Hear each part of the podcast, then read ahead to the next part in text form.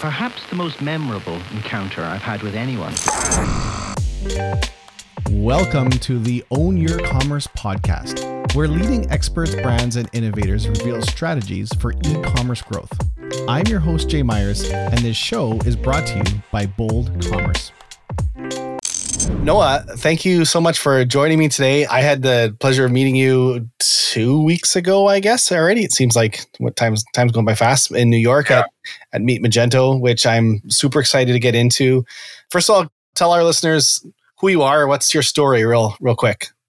Yeah, thanks for the chat and having me on, Jay. It was great to hang out with you. I was actually I was trying to figure out if there's a way to do a screen share here. I, I pulled this picture of you masterfully balancing a pumpkin across the uh, across the crowd at the pre-party, and I thought like we needed to highlight your your number one skill and your number one talent. But uh, we'll save that. You could have like brought that up before we started recording, Noah. so, I mean, it's only it's only you know kudos and props for it. It was it was. I knew. Well, you know what? my flat head finally came in good for something. So yeah, I guess so. Just, I, I, was thinking your level headedness and sense of or that. That's right level headedness you know? is a better way to describe yeah, it. Yeah. right. no, it was great to meet you last week. Um, you know, I'm um, for listeners. My name is Noah Oken-Berg. I am a co-founder, and I guess the the fancy title is CEO of Above the Fray. I've led business development efforts there up until March, in which we finally got to bring in Tara Hernandez. So I have now some support in, in biz dev leadership, and been a part of the extended Magento e-commerce community for you know well over a decade now with two other partner agencies where I led business development efforts at those agencies as well. So lots of background in this world. So tell me a little bit about Above the Fray. So I, I, I love the right on the homepage. It's Above the Fray is an end-to-end e-commerce agency built on highly experienced thinkers and doers with a common thread. We learn from our scars, we roll up our sleeves, and we press on with a sense of adventure leaving the nonsense behind. And I really got that sense when I read around and a lot of the copy. How did this come to be? Did you come from a background or work in other agencies and you saw a need for this or what where did you come to have this kind of worldview and and create above the fray?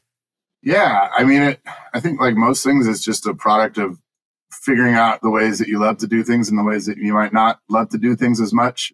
You know, I've Erin, who's our co-founder and our chief creative officer, Erin Hunt, her and I worked at another agency, oh, I think 12, 13 years ago is when we first met and started working.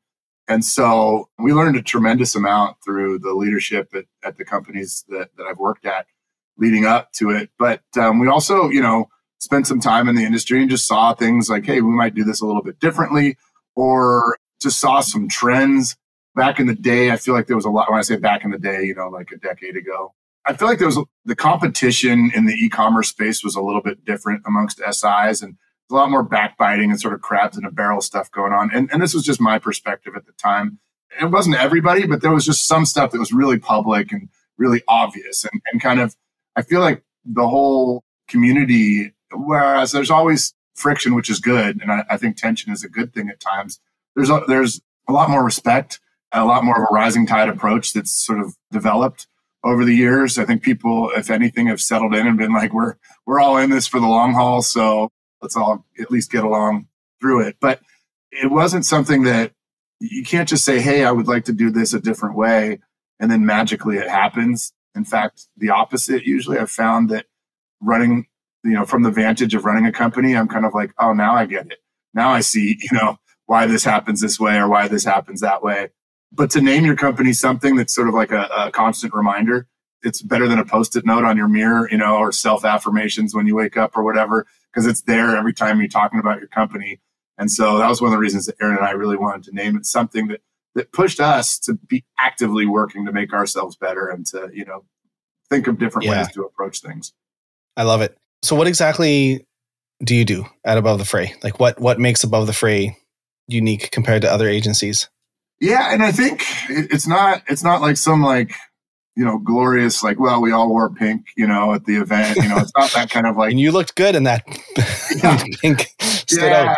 yeah you know I mean it was it was fun but you know that's it, everybody tries to like try so hard to be different I think yeah. the the differentiation is just in the relentless focus on making things better and uh, it doesn't have to be exponentially better every time. It just incrementally better. You know, I, I think that, you know, and this is across all facets from people, process, tools, the folks that we work with, our partners, our vendors, our, you know, the merchants our clients, uh, manufacturers that are our clients.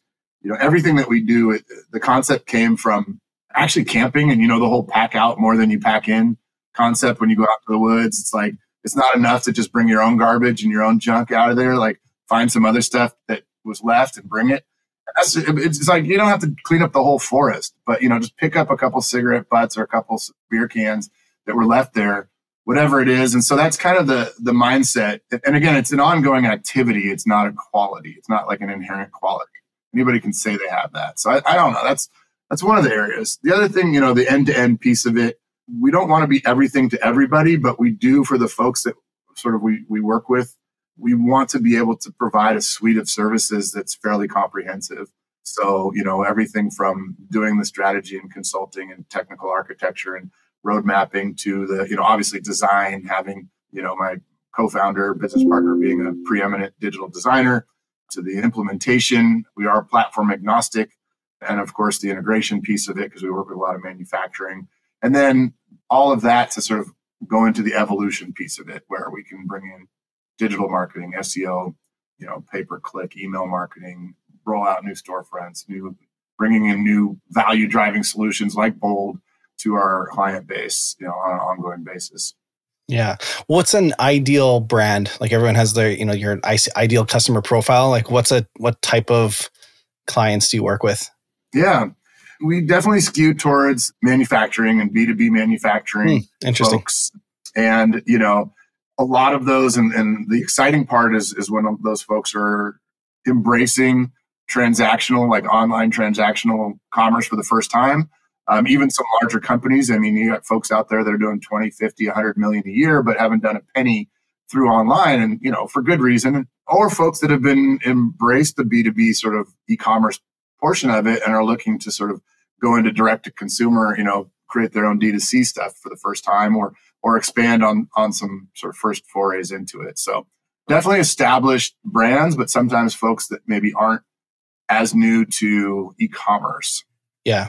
Yeah, makes sense. And it's surprising in the B2B space how many are st- like you know in in the direct to consumer world, it's very modern, but B2B there are people still faxing in in orders. Like it's a yep. it's a different world. So yeah. I get it. What's your favorite case study of a client? Like if someone said, "What's the best work you've you've ever done," or the story you love to tell the most? Oh, geez. I mean, that could kind of vary depending on what my the version of best is. I have like some really incredible stories that you know maybe aren't as impressive like on paper, but but were really fantastic internally. One, I mean, that comes to mind is is one that that actually uh, our head of engineering, Thayer Lucian, did a sort of a fireside chat with a client stakeholder at Meet Magento a couple weeks ago. Gear Up Sports, they are a youth sports sort of jersey uniform company and um, you know well well funded they've been around for a while. They had a big initiative to sort of expand what they were doing. Where they were working with like you know a few hundred maybe a thousand different teams where you have like a, a team manager which is usually a volunteer parent or somebody like that. It's like you know i don't know if you have, have you ever coached a, one of your kids' sports or something like that. Yeah. So I've, you know, I've been the sucker that said yes, I would do it.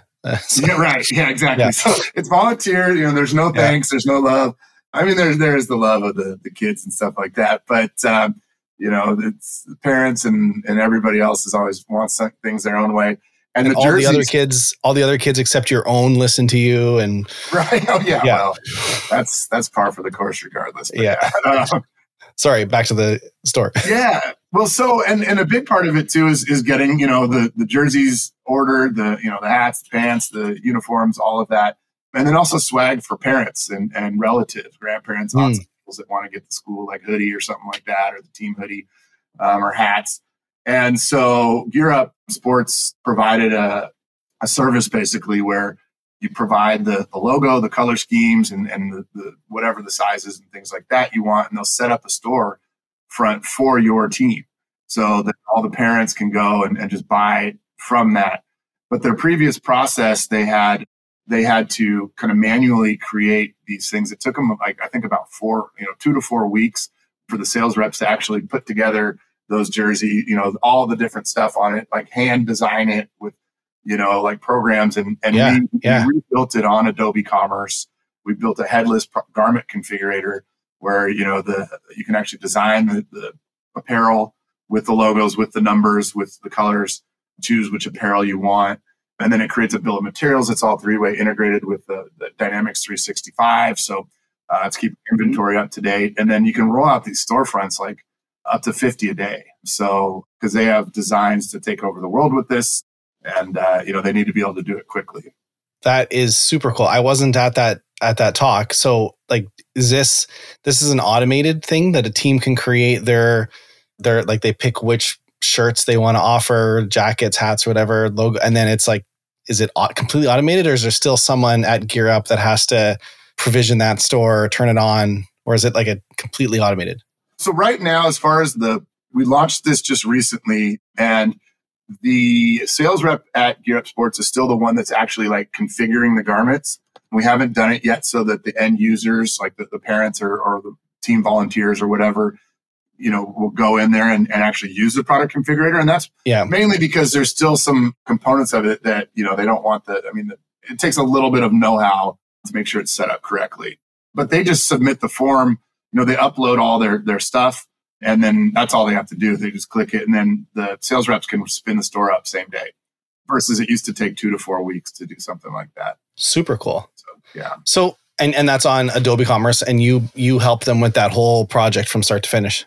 I did. Yeah. Yeah. They're based out of Hillsboro, Oregon. They do a lot of work with Nike. Um, Nike's one of their premier brands that they use. Carhartt um, and Nike are two of the brands that they they use. And, you know, that's kind of the whole Portland Nike type connection that.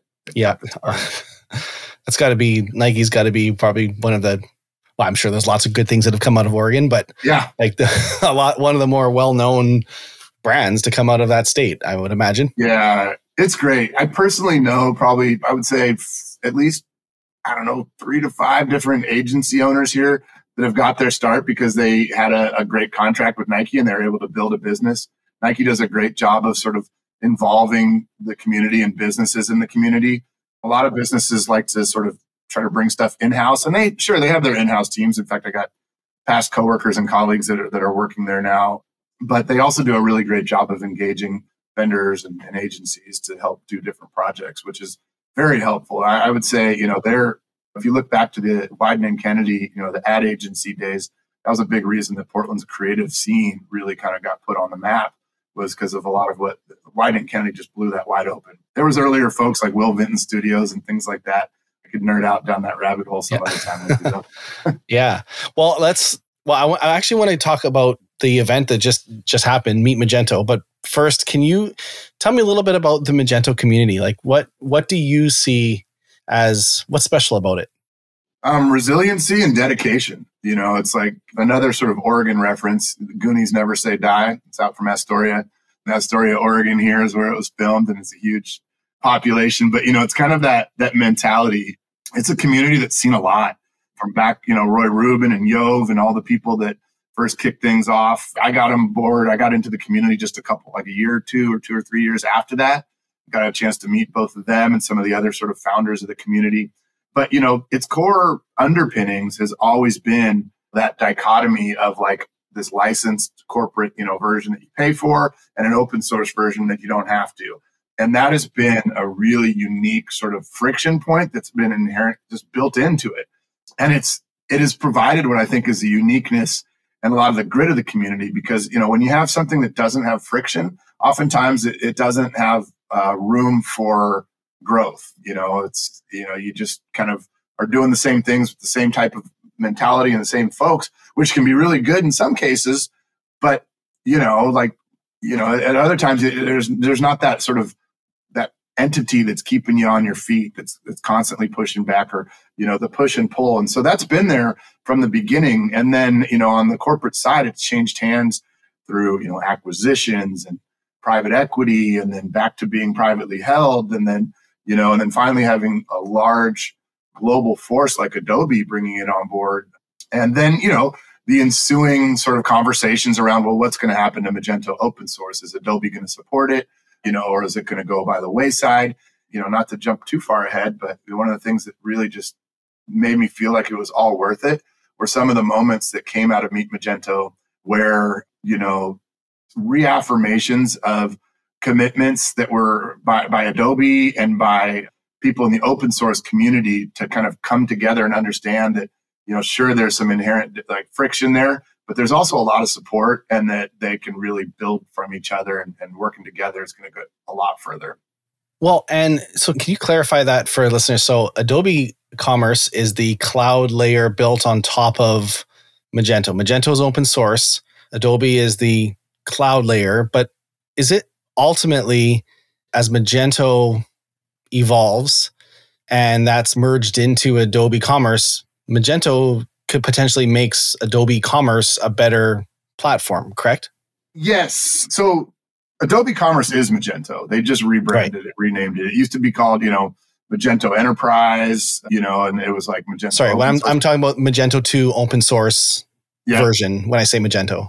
Yeah, absolutely. So essentially Adobe Commerce rebranded it and then the Magento piece of it is really it's the same backend. And you know, for all the the technical folks out there, I've developed a lot of business. I stopped developing code back in college, so forgive me if you know I I, I say something that's not entirely accurate down to the the bits and bytes. But you know, from from a business perspective, you know, it's the same code base: Adobe Commerce mm-hmm. and Magento open source. Adobe Commerce provides additional features, functionality, support. Um, it does have that cloud infrastructure as well. And so but improvements to Magento open source absolutely contribute to the Adobe Commerce piece of it.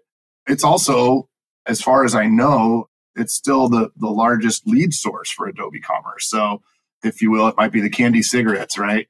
So, you know, people people get in on, on Magento open source and then they they reach a ceiling where the, you know, it's like, okay, it costs more to customize the Magento open source than it would be to just get all that stuff out of box with Adobe Commerce. And so, you know, then they they migrate to that. And it's really a pretty relatively easy migration. It's not like a platform migration to go from Magento open source to Adobe Commerce. Right. It's more of a, an update. Yeah, makes sense. So tell me about Meet Magento. What is it? Yeah, and it's it's funny because there's so many different impressions of what it is, and you know, I mean, some people just thought it was like a meetup because there are like Magento meetups. Some people thought it's put on by Adobe. Some people thought that it wasn't very inclusive of vegetarians. Um, but the um, we did have great vegetarian dishes, by the way, at the Meet Magento New York event. But it's essentially it's it's it's a series of global events that are sanctioned by the Magento Association. They're not run by the Magento Association. It takes an independent body, organization, business, person, group to actually put it on and run it, produce it and run it. But the Magento Association has to sign off on it.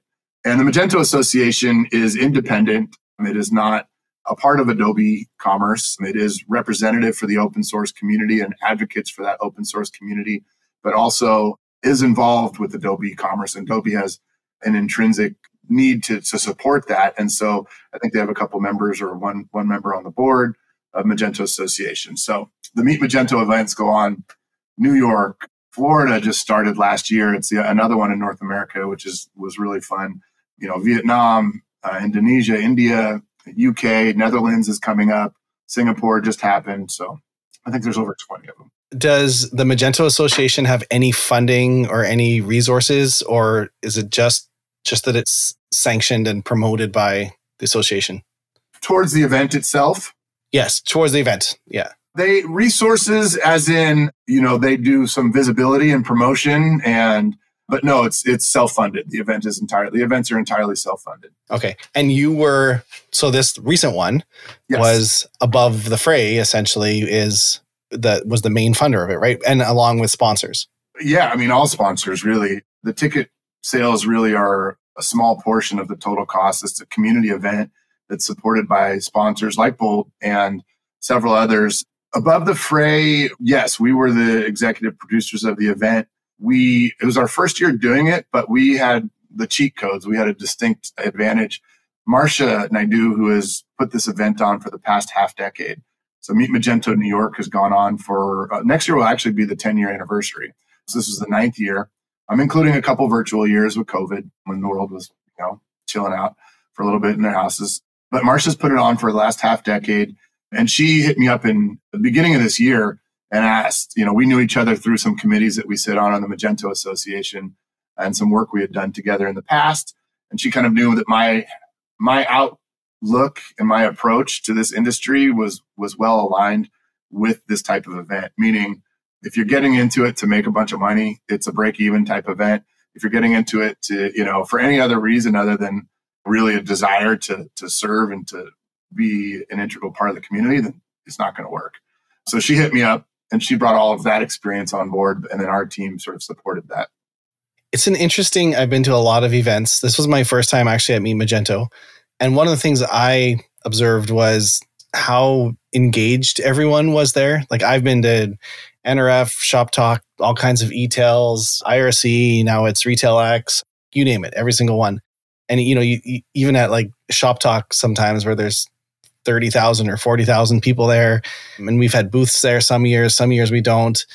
People kind of like walk around with a little bit of um, closed, closed in. They're walking by. They don't want to talk to you unless they, they, they think that everyone is there to sell you on something. And like we've had booths where it's like people will stand far away and kind of read your sign, but they don't want to come up and talk because they're yeah. it's it's awkward. But there wasn't how many people were at Meet Magento? Maybe like is it around 500 or 600? Yeah, we, we hit our target of 500. 500. And I would say like so and we had a booth there that we had more engaged people coming up to the booth than we've had at events that have 10 times the amount of people. It, it was a very the crowd was very engaged and very wanting to wanting to talk and it's a very different vibe than a lot of conferences I've I've been at. I think it's special. Like it doesn't you don't see that in a lot of other spaces. I don't know. Would you agree like that from what you see? I mean, not only do I agree, but that's just that's heartwarming to hear because that's sort of what that was the result. That's what we were looking to get out of it. And that has been its sort of uh, mo since its onset. And I think that comes from you know a number of places, but one of them being is just getting people involved. When you got skin in the game, one shape or form, you feel a lot more part of it rather than just being there as sort of an attendee or mercenary or you know, like you said, there are, you know, you go to some of these other larger conferences and, and no knock on them at all. It's just a different type of thing, you know, that's potentially put on by a corporation that just does conferences. And exactly. And so, you know, versus you don't even uh, know, you don't even know who's putting it on. It's just, yeah. Yeah. You know, versus like people that are putting their own blood, sweat, and tears into it. Yeah. I won't say there was, I don't think there was any blood. There might have been a few tears. Definitely a lot of sweat.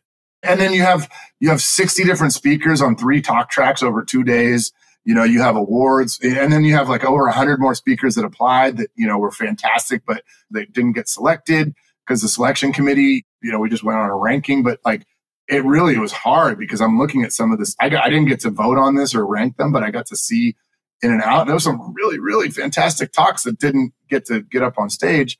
And then, you know, you have the awards where there's tens and tens of, you know, or even upwards of 100 nominees of these different merchants and SIs and, and, and partners that put these on. Then you have all the sponsors that it's, you know, sponsoring this event is, it's a little bit different than just like cashing a check. That's obviously a huge part of it. And it's, it can't happen without that. But, you know, one of the things we talk to all our sponsors about is how can you help us promote this? We're not using your sponsor dollars to like do massive ad buys. You know, we really want this organic sort of engagement. So, you know, getting this out to your network, posting even individuals at your company, posting that you're going to be speaking there and why it matters to you. And, and we just saw so much of that leading up to the event. Yeah. And it's kind of like that's, you reap what you sow. And, and that's yeah. really, I think that's why it's music to my ears to hear what your feedback on that. How do you think it went overall? Are you happy with the event? Absolutely. I mean, it was by all measures of success, I'm, I'm a pretty optimistic person. You can ask, ask folks on my team. They're like, no, you should always have your rose colored glasses on. And like people are like, as a CEO, you need to be a little bit more pessimistic about the world and stuff like that. I'm like, oh, I got other people for that. But even my like usual optimism, it actually exceeded that. Were there things that were really messy behind the scenes? Absolutely. Were there things that we can do better? and make it better for the next go around? Absolutely. But, you know, the ultimate goal of, of what I think that Erin and myself, and, you know, I know Marcia, the vision that she brought forward that we all had going into it is what we achieved coming out of it, which is kind of what you mentioned. The true engagement, not sort of that sort of laissez-faire. Let's walk through this this the showroom floor and let's hurry up and wait for happy hour. You know, we all just came to drink and you know, like this is just the same old thing. Versus people like really excited and having great content, having great conversations in the hallway, having follow-ups, and then of course having good drinks and, and celebrating afterwards yeah. too. And by the way, people from like almost 30 different countries. That part was yeah. incredible. Yeah, I was blown away. Uh, a lot of people I talked to were not from the US at all. They, they were all over the world. That's the Magento community, though, right? Like the is very much like European and and worldwide. So that's probably reflective of the community in general. Hundred percent. Yeah, I mean, that, and that's a big part of it. You know, it was a lot of the engineers that were the original core group of folks that built it were from Ukraine. You know, like in the Netherlands, there's just really solid, solid growing presence. And I don't know if that's because of the orange and the orange or something like that, but uh, definitely some some friendly color alignment there. So, what were some big big takeaways? Like, you know, sometimes after shows, people say, "Ah, what what trends were people talking about? What themes?" Was there any any large themes or trends and takeaways that you heard amongst the chatter? So, you know, seeing some things, and I, I've really, you know, just kind of come up for air myself, like almost two weeks later. In fact, I'm going to do my like my LinkedIn appreciation post. You know, it's been I talked to Jamie Huskisson, who who puts on Meet Magento UK, and actually we we had a, an interview where I asked him, "What should I expect? Like, what's a recovery for something like this?" Mm. And he's like, "Well, ours was one day, and it was like." You know, two to four days or four to five days. So give yourself a couple weeks or something like that. And so it's like, all right. But from what I've seen and, and, the conversations I've been able to have or seen on social media or just sort of word of mouth, the theme of the year was community forward. And you know, I think Marcia even said it best in her was it her opening or closing her opening? You know, it's not just a slogan. It really mm-hmm. was sort of a movement and a concept where, you know, all of the uncertainty of like what's going to happen to Magento. You have, you know, Magento Association and you have Mage OS and you have Adobe Commerce and you have all these different groups that, you know, are, are smack dab in the heart of this, but sometimes weren't fully seeing eye to eye or aligned. And I'm not saying it's like peace, love, and hair grease and just full kumbaya. But there was some really big inroads that were made towards seeing through other people's eyes, walking in their shoes, and understanding, you know, we really all do have, for the most part, a common goal. And I, I saw yeah. a lot of that energy and those collaborations and those sort of like hatchets buried and olive branches being passed happening yeah. during the event and even after the event. There was some really incredible stuff that I saw with that and a lot of people stayed in town for a while and had a really good time too. So that was cool. Yeah, yeah. So you personally, why are you so passionate about Magento? Well, there's a number of reasons. I think I've always appreciated. I'm always like I wouldn't say somebody who sits on the fence because that would that would be inaccurate. But I, I definitely appreciate sometimes the best of both worlds. I love living in the city. I also got my heart in the country. You know, I, I love working in high tech and digital. I also love salt of the earth, rock crushers, and you know bulldozers and heavy equipment stuff. And so yeah. you know, like there's always sort of like this this sort of yin and yang in, in, in life, and I appreciate that aspect of this sort of thriving open source community of people that truly believe in you know code should be for the people it shouldn't be locked down and, and, and under a license and then also i appreciate the business side of it i appreciate the corporate side and what corporations and, and businesses like Adobe can do to really drive innovation and engagement. So I think Magento has always provided that. E-commerce in general, you know, when when I wanted to start a business in the technology industry and software and web design and development, it's a beautiful thing because you can be a part of helping other people make more money and grow their business. You know, it's not just like, hey, I'm I'm selling you something that you know you use for X, Y, and Z, which is great, but you actually can like have very tangible results too. It's not just yeah. kind of like, you know, putting up a billboard, you know, over and saying, Hey, I'm pretty sure more people came to your store because of that billboard. And the billboard marketing is great too. But when you do e-commerce, you can like touch it and feel it and see it. You know, the data's right there. You know, I mean, probably no nobody knows as much as, as you being at Bold, and seeing the results, you know, doing the, the A B testing and calibration of checkout and things like that, it's rewarding to get that. It's and it's not about cashing the paychecks, you know, that's great. That's a beautiful side effect. You know, I love that I'm able to keep a roof over my head doing this and and grow a team. But it's it's really about that that end result, seeing how it can be transformational. And then working in B2B and, and B2B to C, we are platform agnostic, but Magento over the years and currently still really does, you know, kick ass for B2B manufacturing, especially, you know, when you're at a certain mm-hmm. threshold. Yeah, there's definitely some things that just like wouldn't be possible anywhere else. Why do you think brands, and I guess you, I mean, you can frame this around B2B, but what is it that you consistently see that brands love about Magento? Any unique characteristics? Obviously, like well, I won't speak for you, but what what what what do you see as like? Yeah, no. What do you? I mean, what, you what is what was on your? Top well, I mean, mind? like like flexibility and control, and you think about like some of these. One of the talks at Meet Magento was about Volkswagen and and how they rolled out. It was with the team from Hyvä and I can't remember who else, but oh yeah, that was great. Yeah, just like I remember sitting there because you know they have dealers all over the world. Each dealer needs a website; it needs to tie into the inventory of the main one.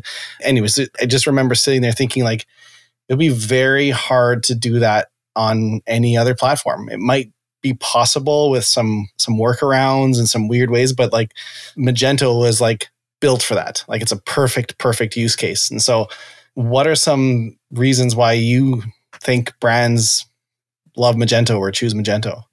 Yeah, and I mean we have we can see that firsthand. We've been a part of you know migrating folks from one platform to the other in all different directions, and it's about finding the platform that's the right fit for the business needs at the time and, and hopefully the foreseeable future.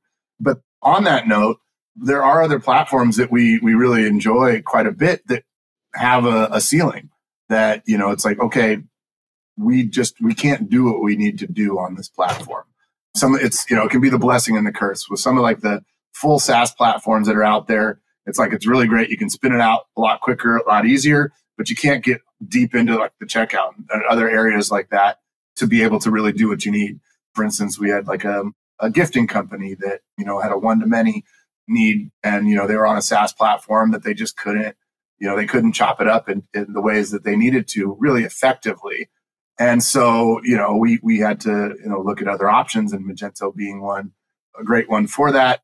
And, you know, it's but it's not for everybody, but for the folks that it, it is for, which I still think is like one of the top three market shares globally as far as install base, you know, then it's it's it's the only one that that really makes sense. And so I think that that flexibility, the ability to, to get under the hood and do what you need to do to customize it and to it plays nice with others you know, to be able to integrate with other business systems and it also being one of the, the largest e-commerce platforms the most widely used e-commerce platforms on the planet, there's also this huge network of people that are building extensions, customizations and integrations and out of box stuff that, you know, you don't have to reinvent the wheel for. So that part is, is nice. And it's got the staying power too. I mean, that's a big thing to consider. We've looked at other platforms to provide or to offer that are newer and you know were are, are here and gone or or just never really took off. And there's a lot to be said for just knowing you're going to be on a platform. No platform's perfect but at least it's around you know i know that's a low bar but that's there's other bars that, that are set as well. And for the staying power of something that's been around for you know well over a decade now in tech years you know that's like dog years that's you know damn near a century that's a big deal. Yeah. Well another one actually that i just thought of while you were speaking was that that comes up sometimes is that for certain industries ownership of customer data is critical. And they like if you have anything with patients if you know any type of patient data for example you can't be on SaaS platforms. There's certain regulations or they can't be in if you're in certain countries you have to own the data there. That might be it, an advantage as well. If you had to sum it all up like if someone like as to like the single advantage of Magento, the single biggest selling point, what would what would you sum it up as? Yeah, I'll, I'll answer that real quick, but just an interesting anecdote on the data piece of it. We like to work with manufacturers and producers, so oftentimes that's like you know food production, but also we've been working in the cannabis space recently, mm. which obviously has a lot of challenges you can't be on certain SaaS platforms at all. Yeah. But then there's there's industry, but you know, it's it's a growing market, pun intended. But obviously, there's a lot of regulations that you know are, are hampering it from really getting it to its full potential. Which you know we're seeing the the evolution of those regulations uh, you know, in front of our eyes. But there's a lot of these SaaS platforms that are specifically for that industry that do own all the data. And so some of these dispensaries and these multi-state operators, they don't want to get on these sort of SaaS market, cannabis marketplaces because they won't own all their data. And, and one day, if, if that particular SaaS platform just wants to cut them out completely and just sell direct, then they're SOL. So we've actually Magento using Magento sort of as a headless CMS even, and then some cannabis specific carts that we can plug into it, have been able to create solutions where they do own their own data. And so, you know, they, they can control it and they control who it goes to. They own their customers and, and nobody else does. So that was just an interesting anecdote that I thought that's, that was just recent and, and relevant to owning it. If there was one thing, you know, I think the fact that the range that it can work within, that there's platforms that are sort of really mostly SMB going into the mid market, and then there's some platforms that are really solely like enterprise. It just you know they're they don't. It's just going to the investment to build it and maintain it is not going to be there unless you're doing enterprise level sales and, and business. But Magento, while it has gone up market a bit since, uh, you know, really, especially since Adobe's acquisition, when they've been making it more of their sort of suite of services on the Experience Cloud, like you mentioned earlier. So that has pulled it up market a bit. It still has, in my opinion, one of the widest ranges where you can go from sort of like that maybe top tier of SMB, low, low, mid market, you know, all the way through to handling pretty complex enterprise needs. I think that part, and that encapsulates a lot of different things of why, but I think that's a nice part of it. If you're a business that's doing 20 million to, to 50 million online or even 20 to 25, and you want to grow to 100, 200, half a billion and don't want to have to change platforms potentially, then, you know, there's a pathway to do that on Magento. Whereas you can't say that really about a lot of other platforms, if any. Yeah. Yeah. It would be a rare scenario where you feel like you outgrow Magento. It's true. Yeah. And there, there will be some, but you know, those are, like I said, those are more the exceptions. And it really does have a long, a longevity to it. Yeah. What's your favorite Magento shop? Favorite Magento shop of all time? Uh, well, yeah, sure, of all time. no, uh, last week. I'm just kidding. No, last week. Yeah, no, all time. Jeez, I don't know. There's been some really cool stuff over the years. If someone just said like, "What's a great What's a great example of a of a shop on Magento?" I remember a really old one. I don't know if it's still on it, so I don't know if I should use this as an example. But here in Portland, Powell's Books, which is like a famous bookstore. It's huge. It's like it's basically like this. It's a tourist attraction, and they had it. They had a pretty cool Magento site that was built out with all of their inventory of just like millions of books and stuff like that. So I remember that one from back in the day. Like I said, I'm not sure where they're at currently or anything. Yeah. Yeah. But I do remember that one. well, hopefully they are. I'll, if they are, I'll put them in the show notes. So, right. Yeah, totally. Yeah. Totally. I know we had a little bit of involvement with that project at a past organ, a past company that Erin and I were at, but um, yeah, I just I, I, remember that one just because it's a, kind of a Portland icon, and it was also just like one of the largest SKU volumes I think I've ever tried to ever been a part of trying to approach, and Magento was able to handle it. So yeah, I want to ask you a question, uh, maybe selfishly, just kind of wearing my my bold hat for a little yeah, bit. please. How do you see solutions? like Bold. It doesn't have to be Bold specifically, but we are, well, we have a, a hosted and a non hosted, but a hosted checkout that Magento brands can plug in or they can host themselves. But solutions like that, how do you see that and what the value do you see that in that for Magento merchants? Yeah. Well, I mean, generally speaking, and then I'll talk specifically though about Bold. That is part of the advantage. Like I said earlier, plays nice with others on Magento. And, you know, you mentioned Hyvä. I mean, the ability to have, you know, sort of third parties to the platform come in and create like innovations that ultimately just help the end users of the platform and, and, and the, you know, the people that are buying on it or engaging with it. That aligns so well with, you know, this, the whole community forward aspect. It opens it up. So it's not just like one platform being responsible for all the innovation. It's it's allowing folks like Bold, like Hyvä, like a lot of other folks to do these things that are going to drive a lot of value towards the, the end users of the platform. And, you know, Magento provides, it's not the only platform that does that, but they've really led the charge with that over the years.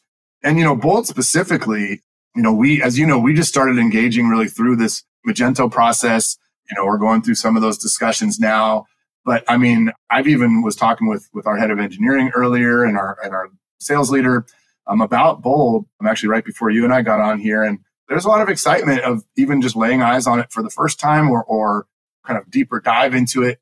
Our job is to it's not to design or to build websites or, or e-commerce, even though it looks like that's what our job is. It's it's to be that solutions integrator and and sort of solutions consultant for the merchants and manufacturers that we work with. And if we don't have thing solutions like Bold to bring to the table when we're doing our annual business reviews, our quarterly business reviews, when we're doing our initial discoveries with the client where we're architecting the, the MVP, if we don't have solutions that make us look really smart and, and, and like, hey, look, we can make you more money and make you more efficient, then we don't have anything to do. I mean, you know, or, or it'll run out pretty soon. So specifically focusing in on the checkout, I think everybody should know by now that that's like the most important conversion point, you know, on a website, you know, on an e-commerce website, I should say. And, you know, all the data of having the checkout be appropriate for the user and removing all the barriers, just getting them intuitively where they need to be, just so it's, you know, they don't have a cart full of stuff that somehow they abandon for one reason or another, or the, there's don't have enough in their cart. I mean, this is it's it's the moment of truth, right? It is literally what everything we talk about the community has been building towards that moment where you say, accept this purchase, right? Like that is well, I guess maybe the moment of truth is when it actually arrives and whatever. But you know, that is it. That is that conversion point. And so focusing in, in in a new and innovative way on how to make that more individualized for people. We've done that in so many of these other areas, but the checkout was sort of a, a uncharted frontier for it. And yet it was the most important conversion point of the whole site. So it's really exciting to have a solution like Bold to be able to, to provide. That's awesome to hear. I always find it interesting that it's not weird to optimize other portions of the journey. Like, you know, you A B test your product pages, your homepage, everything else. But then we just throw them into the same exact checkout for every single shopper, no matter if they're buying a $20 item or a $10,000 item, or if they're no matter what device they're on or, you know, right. where they're coming, who they are. Are they a logged in member or a first time customer or repeat? They've bought a hundred times from you before or they've never visited you before. They get the exact same checkout, right? And so, yeah, like intuitively, it makes sense. But I think the checkout has been, I won't say hard to manage, but maybe risky. Like it's one of those things that I think a lot of people like don't want to touch it because it's there's security and you got to be PCI compliant and you're dealing with credit card information and, and just there's a lot of things that are happening in the checkout that has made it tough to it's not a product page that you can just use a A B testing app and then play around with. Like it's the checkout, right? So maybe that's a big part of it. So you got to be bold to to take that on. there you go. Ah, there you go. See, we got to get you on our branding team. Man, where did the time go? I feel like we're we're almost up to an hour here. So I I had a, a few more questions, but I mean, I'll, I'll I got time. Sure, whatever. well, one of the ones I wanted to ask you was: Are you seeing being in the Magento space for a while changes to the types of brands that you're seeing using Magento? Is that evolving? Are you seeing? Is it like you mentioned B2B a few times already in this. Are you seeing any changes in the types of brands that choose Magento? I would say one of the biggest changes that I have seen is, is what I alluded to earlier is, is going up market a bit. Again, sort of the, the blessing and the curse of Magento of, of everything has its, you know, yin and yang, right? And I think is more customizable. It does take more time and dollars to do that. For some folks, it's just that is, you couldn't do it any other way and you have to do it. But, you know, for businesses that are doing under a certain amount of revenue, and maybe they aren't doing, especially like B2B businesses or maybe on the SMB side of things that really aren't doing any transactional stuff online or exploring it for the first time, it may not be the best place to do it. Now, Magento open source might be different, and especially depending on the team that you have and you know how efficient you can be, and, and things like Hyvä, which are making things a lot more efficient to roll out, you know, are, are helping to change that game a bit.